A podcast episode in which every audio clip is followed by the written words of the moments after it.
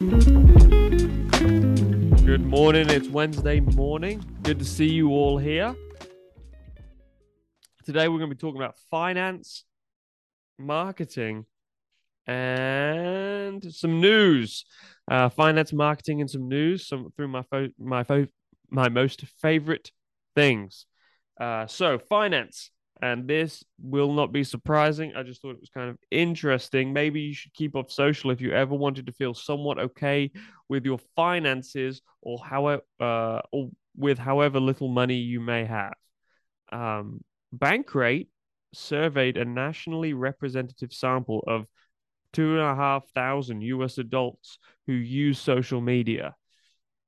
I that probably wasn't very difficult to find. Of the adults surveyed, more than one in three reported feeling negatively about their finances after seeing others' posts. How negative, you ask? Survey uh, participants reported feeling everything from jealousy and inadequacy to shame and anger. That sucks. One in three, so that's about 33%, compared to the 32% of participants who reported feeling negatively about their appearance after the scroll through their feeds. So either you feel sucky about how little money you have or how much more money you think you should have, or you feel sucky because you're ugly, or at least you think you are. Um, you read that right. Social media makes us feel worse about our wallets than our bodies.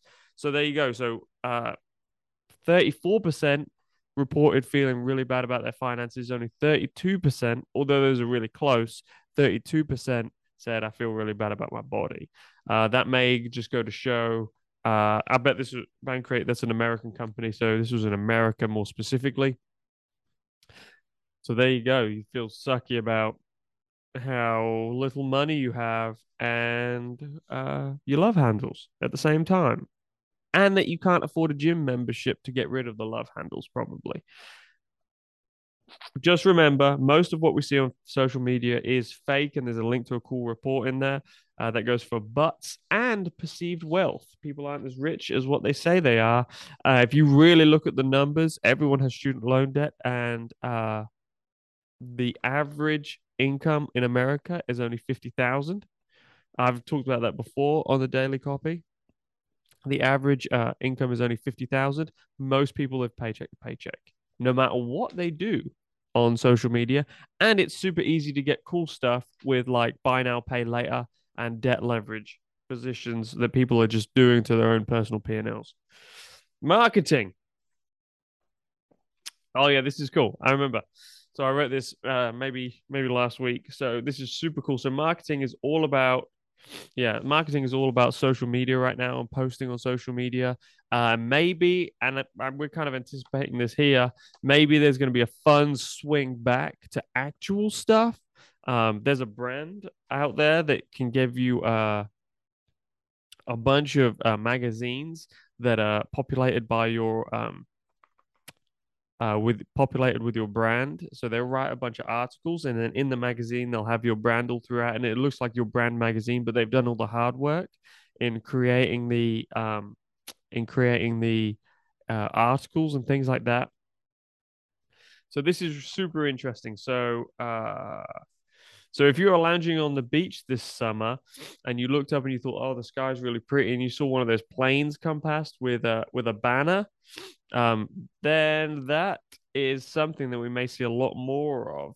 Uh, so if at uh, at Rockaways or Coney Island, wherever those places are, you can spot ABC's The Bachelorette for uh, or the beachwear brand Fair Harbor trailing behind planes. Dunkin' Donuts and Wawa, meanwhile, make sure their ads hover over Jersey Shore. So these populated beaches, and it's really just about space and eyeballs. That's why everyone markets on social media because that's just where the space and eyeballs are. But if you could navigate a way to find the most eyeballs and you put your brand in that place, then you win. And I've talked about this in the other marketing sections or social media sections on other uh, daily copies that we've published. But the idea, the idea, the sole idea of branding and marketing is getting your brand with the right perception in front of the right people. Uh, the only difference between branding and then marketing is that marketing, you're asking them to do something. So uh, it's called a CTA, a call to action. So if you put something in front of them and ask them to do something and they click on it, or you send them a piece of mail and they respond, or they'll they do the QR code and they go and fill out the application, that had a CTA. Branding is just showing yourself in the right place at the right time. And for most of us, it's showing ourselves in the wrong place at the wrong time with the wrong message. so, uh, so it's no metaverse activation or TikTok trend, but plane pulled ads known in the industry as aerial advertisements deliver something brands may find elusive in other formats. Ads in the air are unskippable, unmutable, and almost impossible for beachgoers to ignore. Now, I'm not. I'm surprised more people don't uh, try and squeeze advertisements in live events. Not live events as in TV live events, because everyone knows that's an ad, but uh, advertisements in um in like live shows. So like Drake's doing a live show, why would he just all of a sudden stop and um the whole place go black and something happens, something creative that kind of weaves into part of the show, that weaves into part of the show. I'm not sure why no one's ever done that. Probably it's just too expensive to get uh to get on a on a big stage like that. But it could be theatrical too, and no one would ever know that it was an advertisement. But they would get the brand. Uh, I defy you to sit back at a beach. So this is uh, Van Wagner, uh, the VP of sales at, an, uh, at a company that sells these aerial ads, these aerial advertisements. Uh, I defy you to sit back at a beach or be at a music festival or sit at a concert and have a plane fly overhead and not look up, he said. Not look up. Uh, alcohol brands, streaming platforms, film studios, delivery apps, startups, sports teams, and local retailers all choose aerial advertisements for various purposes.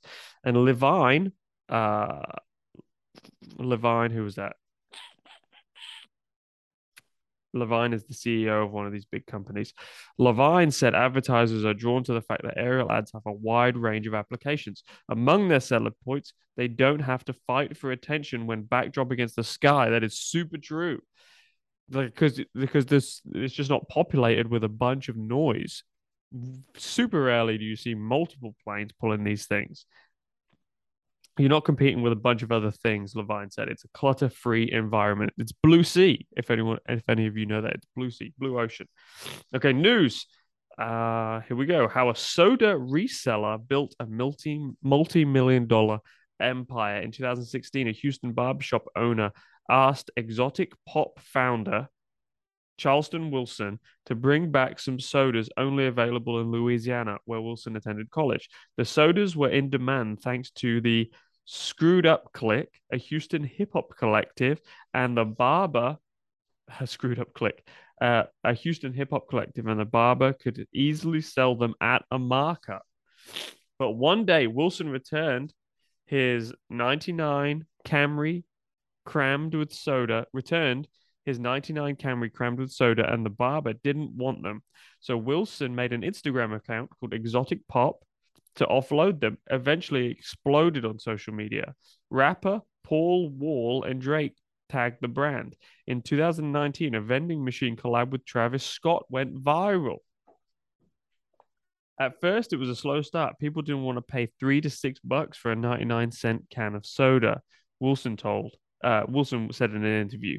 But as soon as it became a status symbol and was bounced off these major influencers, it was an American love story. Today, Exotic Pop sells dozens of sodas, including collabs with musicians like Soulja Boy, uh, DJ Screw, and Too Short. Interesting that they went for the rappers. Uh, they sell uh, five to 50 bucks online and in retails nationwide, retailers nationwide, and are considered ex- exclusive collectibles. In 2021, ex- uh, Exotic Pop claimed 6 million profits shipping old cans of soda. For Wilson, it's crucial to reinvest that money in the business and in the community. So far, that included a COVID rental relief program. Good for him. Free swimming lessons for kids who can't swim, I guess and life skills workshops in Houston. Next up, Exotic Pop will build a bottle facility in Texas and expand its line of original flavors. That's awesome. That's good stuff. Uh, so it's just a good feel good story. Uh, go check out more about them. They're called Exotic Pop. Uh, there's a bunch of links in the article. Please go and subscribe to this newsletter. We drop it exclusively on um, LinkedIn uh, every day. Um, uh, and then if you subscribe to it on LinkedIn, you'll be able to uh, get this newsletter in your inbox, uh, your whatever email you use to subscribe to LinkedIn. So thanks very much for being here. We'll see you all tomorrow.